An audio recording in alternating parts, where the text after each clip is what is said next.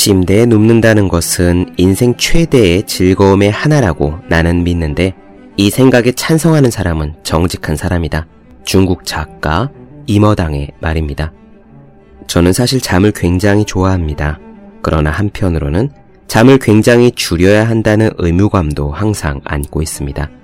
그래서 잠자기를 즐겨 하는 자는 헤어진 옷을 입을 것임이라 라는 잠언의 글귀처럼 잠을 경계하는 말을 들으면 가슴에 돌을 얹은 것처럼 답답해집니다. 잠을 줄이고 보다 노력하라는 말은 지인의 발처럼 많지만 잠이 즐겁다라고 말하는 솔직한 고백은 흔치 않아요. 그렇기 때문에 이머당의 말 한마디는 보다 청량하게 들립니다. 그렇지? 우리가 이상한 건 아니었어.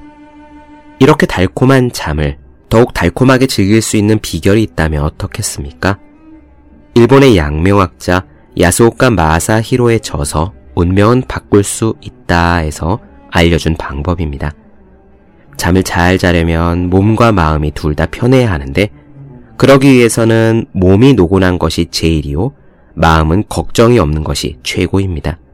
즉 낮에 부지런히 움직이고 불필요한 번뇌를 없애라는 이야기예요.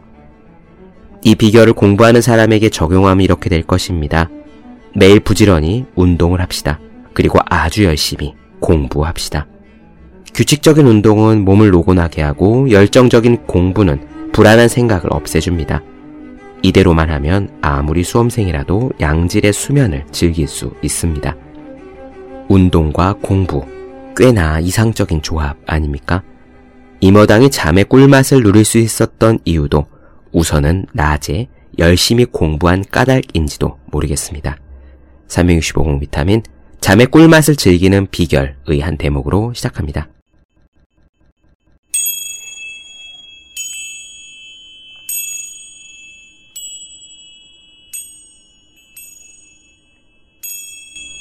네, 안녕하세요. 본격 공부자극 팟캐스트 서울대는 어떻게 공부하는가 한지우입니다.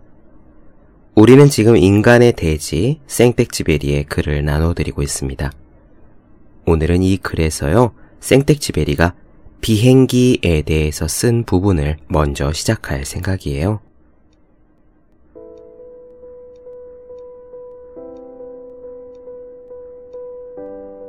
생텍쥐베리는 직업이 비행기 조종사였습니다. 그때가 1930년대였죠. 그러니까 생텍쥐베리는 당시 최신 과학 기술 분야에 종사한 셈입니다. 지금으로 치면 4차 산업에 종사하는 것과 비슷하다고 할까요? 이 편에서 나눠드릴 비행기에 대한 글은 비행기 자체 그리고 더 나아가서 기계에 대한 생텍쥐베리의 생각이 드러나 있습니다. 여러분들은 기계의 발달을, 기술의 발달을 어떻게 생각하십니까? 저는 사실 생활 속에서 컴퓨터의 발달을 몸으로 겪은 세대입니다. 저희 집에 컴퓨터가 처음 들어왔던 것은 초등학교 때였어요. 아버지가 어디서 가져오셨는데 누가 준 컴퓨터를 일단 가져다 놓았던 것으로 기억합니다. 사실 어떻게 컴퓨터를 쓰는 건지도 몰랐지요. 저한테 컴퓨터에 대한 소질이 좀 있었다면 만지작거렸을 텐데 전혀 그러지 않았습니다. 지금도 기억이 나요. 집에 컴퓨터에 대한 만화책이 있었는데요. 그 만화책에 써져 있는 명령대로 게임을 만드는 프로그램을 입력했습니다. 프로그램 입력을 해봤자 영어로 된 키를 몇 줄 치는 정도였는데요. 제가 직접 써 넣었던 프로그램은 햄버거 받기 게임이었어요. 모니터 위쪽에서 파란 점이 뚝뚝 떨어집니다. 그러면은 맨 아래쪽에 막대기가 있고요. 좌우로 막대기를 움직여서 그 점을 받는 게임이었어요. 프로그램을 만들어서 실제로 해보니 재미가 하나도 없었습니다. 당시에 오락실이 있었고요.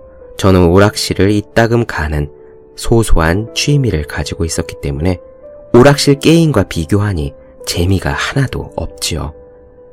그래서 집에 놔둔 컴을 그냥 안 썼습니다.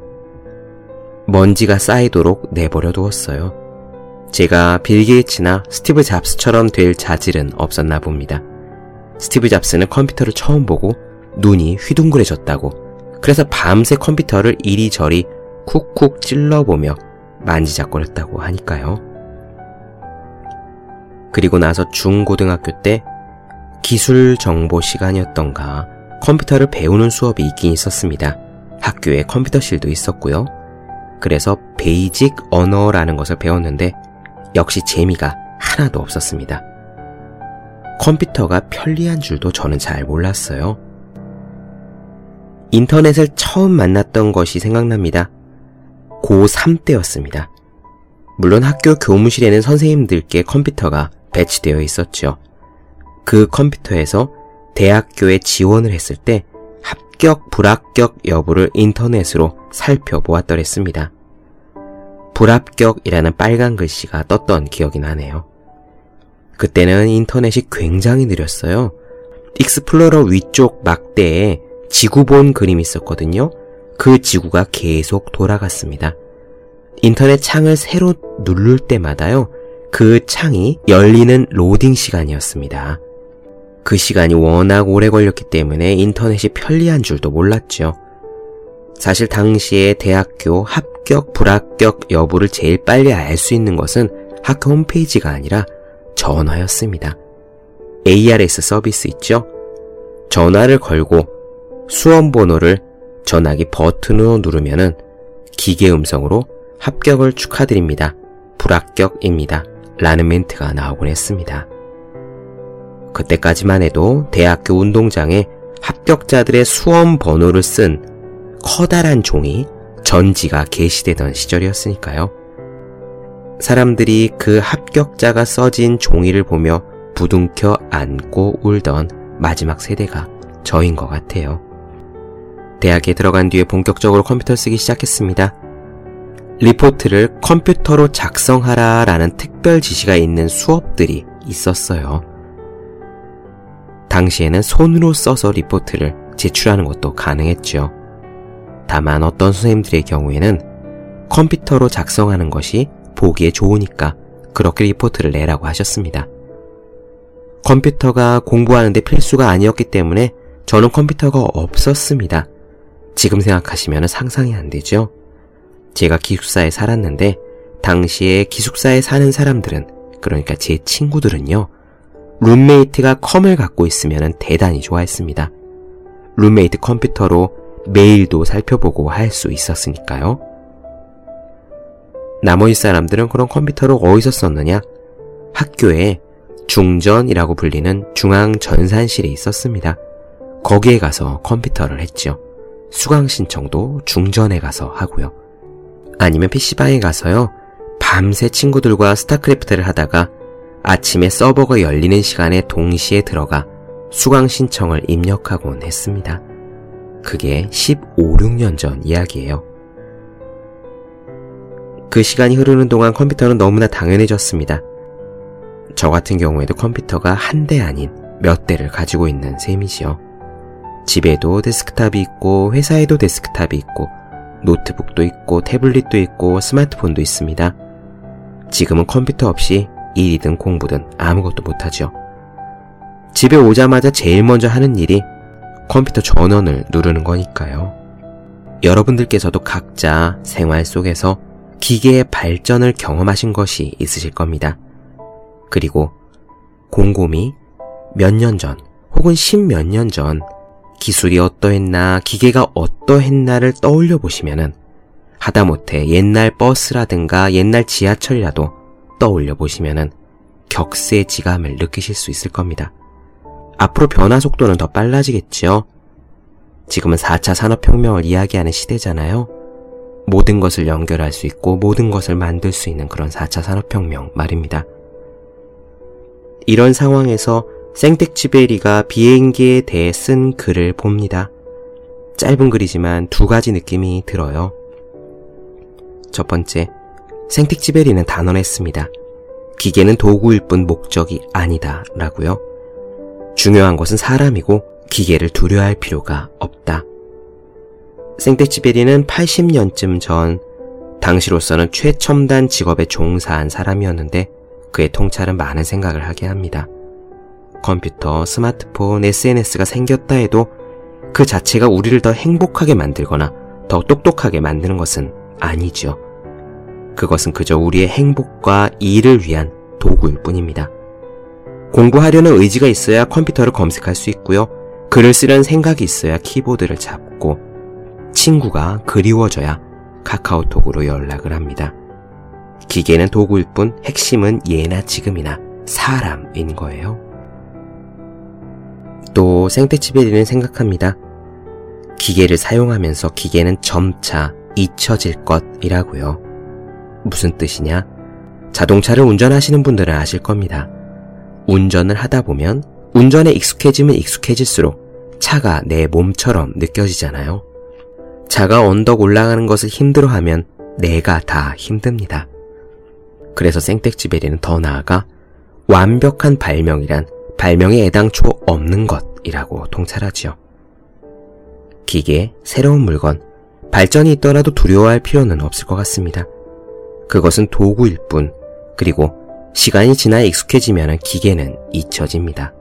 즉, 기계가 우리들에게 내면화돼서 기계를 사용하고 있는 것 자체가 차이를 만들어내지 못한다는 이야기입니다. 지금 스마트폰을 쓴다고 해서 오 하고 감탄하는 사람은 없지 않습니까? 중요한 것은 언제나 사람이고 다른 사람들을 어떻게 대할 것인가이며 우리들이 우리들 안에 어떤 생각의 깊이를 갖고 있느냐입니다. 서두가 길어졌네요. 짧은 글 읽어보겠습니다. 저는 이런 생각을 하면서 읽었는데 여러분들은 어떠실지 한번 들어보시기 바랍니다. 시작할게요. 복잡한 도구를 사용하더라도 그로 인해 우리가 메마른 기술자로 변하지는 않았다. 우리의 기술적 발전을 지나치게 두려워하는 사람들은 내가 볼 때 목적과 수단을 혼동하는 것 같다. 사실 누구든 오로지 물질적인 부만을 바라며 싸우는 사람은 살만한 가치가 있는 그 어떠한 것도 거두지 못한다. 기계는 목적이 아니다. 비행기 역시 목적이 아니다. 그것은 도구일 뿐이다. 쟁기와 마찬가지로 하나의 도구인 거다. 만일 기계가 인간을 파멸로 몰고 간다고 생각한다면 그것은 어쩌면 좀 거리를 두고 우리가 겪은 그런 빠른 변화의 결과를 평가하지 못하기 때문일 것이다. 20만 년이라는 인간의 역사에 비교해 볼 때 몇백 년인 기계 역사란 대체 뭐란 말인가? 이제 겨우 우리는 광산과 발전소가 있는 풍경 속에 자리 잡았을 뿐이다.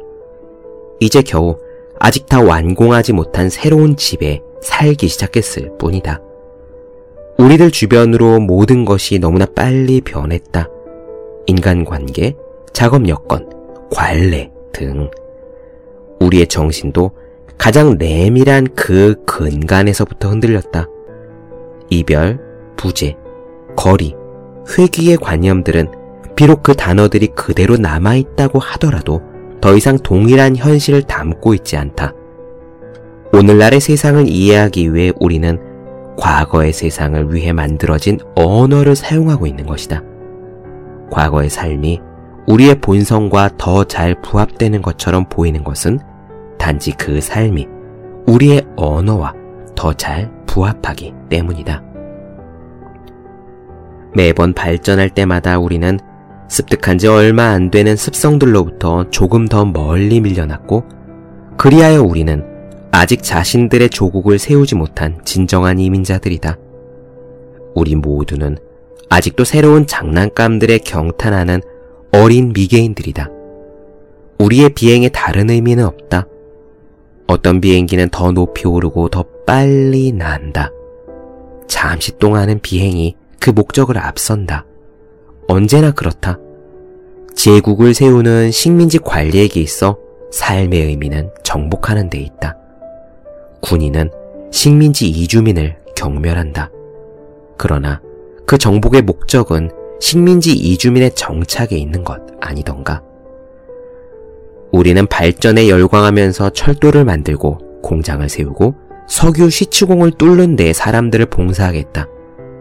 우리는 사람들에게 봉사하도록 하기 위해 그러한 구조물들을 세운다는 것을 잠시 잊었던 거다. 정복이 이루어지는 기간 동안 우리의 윤리는 병사들의 윤리였다. 그러나 이제 우리는 안정되어야 한다. 아직 제 모습을 갖추지 못한 새 집에 사람이 살 수 있도록 해야 하는 것이다. 지금까지의 진리가 세우는 것이었다면 지금의 진리는 거주하는 것이다. 분명히 우리의 집은 조금씩 보다 더 인간적으로 되어갈 것이다. 기계 그 자체도 완벽해지면 완벽해질수록 그 역할이 점점 지워진다. 기둥이나 배의 밑바닥, 비행기 동체의 곡선이 차츰차츰 가슴이나 어깨의 곡선처럼 기본적인 순수함을 지니도록 하기까지 수세대의 경험이 필요한 것처럼 인간이 산업에 기울이는 모든 노력, 모든 계산, 설계도 앞에서 뜬 눈으로 보내는 모든 밤들도 오로지 단순함에 이르기 위한 뚜렷한 징후들인 것 같다. 완벽함이란 더 이상 덧붙일 것이 없을 때가 아니라 더 이상 떼어낼 것이 없을 때 이루어진다. 그리고 그 발전의 끝에 이르렀을 때 기계는 스스로 모습을 숨길 것이다. 이처럼 완벽한 발명이란 발명에 애당초 없는 것이다. 도구에서 눈에 띄는 모든 장치가 조금씩 지워져서 바닷물에 닳아 반질반질한 조약돌처럼 자연스러운 물체가 우리에게 주어지는 것과 마찬가지로 기계를 사용하면서 기계 그 자체는 차츰 잊혀진다는 것은 그 얼마나 경이로운 일인가. 예전에 우리는 복잡한 공장을 접하곤 했다. 하지만 오늘날 우리는 모터가 돌아가고 있다는 사실도 잊곤 한다. 마치 심장이 뛰는 것처럼 모터가 마침내 회전이라는 자신의 기능에 부응한 것이다. 우리가 우리의 심장에 별로 신경을 쓰지 않는 것과 마찬가지다. 도구 역시 우리의 주의를 끌지 못한다. 도구 넘어 그리고 도구를 통해 우리는 오래된 본성을 정원사, 항해사 혹은 시인의 본성을 되찾는다. 이륙하는 조종사가 접하게 되는 것은 물과 공기다. 엔진을 켜고 비행기가 이미 바닷물을 가를 때 동체는 거칠게 부딪히며 찰랑이는 물에 마치 지잉처럼 울리고 조종사는 허리의 진동으로 그러한 과정을 뒤쫓을 수 있다. 속도가 붙음에 따라 조종사는 시시각각 수상 비행기에 힘이 채워지는 것을 느낀다. 조종사는 조종관을 단단히 쥐고 마치 선물처럼 조금씩 쌓이는 힘을 움푹 패인 손바닥 안에 받는다. 힘이 무르익이면 조종사는 꽃을 따는 동작보다 더 유연한 동작으로 비행기를 바닷물에서 분리시켜 허공으로 띄우는 것이다. 네, 어떻게 들으셨습니까? 생텍지베리의 저 유명한 말, 완벽함이란 더 이상 덧붙일 것이 없을 때가 아니라 더 이상 떼어낼 것이 없을 때 이루어진다. 그 문장이 바로 이 글에서 나왔습니다. 이 글 들으시면서 혹시 연상되는 사람 있으신가요? 저는 이 글을 읽을 때 스티브 잡스 그리고 아이폰을 떠올렸습니다. 생텍쥐베리가 이렇게 말했죠. 도구에서 눈에 띄는 모든 장치가 조금씩 지워져서 바닷물에 닳아 반질반질한 조약돌처럼 자연스러운 물체가 우리에게 주어지는 것. 바로 스마트폰이 없던 시절에 스마트폰, 아이폰을 상상했던 스티브 잡스의 비전을 엿볼 수 있을 만한 문장 아닌가요? 스티브 잡스가 생텍쥐벨의 이 글을 읽었는지는 모르겠습니다. 다만 그 정도의 인물이라면 생텍쥐베리의 이런 문장 속에서 번뜩이는 영감과 통찰을 분명 얻었을 것이라고 만일 이 글을 읽었다면 이 문구에 눈이 번쩍 뜨였을 것이라고 저는 생각합니다. 그런 것이 바로 기술과 인문학의 접점에 있는 사람, 즉 스티브 잡스가 생각한 그런 사람들이 80년 전에 쓰여진 이 글에서 얻을 수 있는 열매, 고전을 읽어야 하는 이유, 그런 것들이 아닐까 생각해 봅니다. 네, 잠시 쉬었다가요 다음 편에서 생텍쥐베리 인간의 대지 중에 제가 읽었던 가장 따뜻한 글을 나누어 드리도록 하지요. 조금 쉬었다가 이어가겠습니다.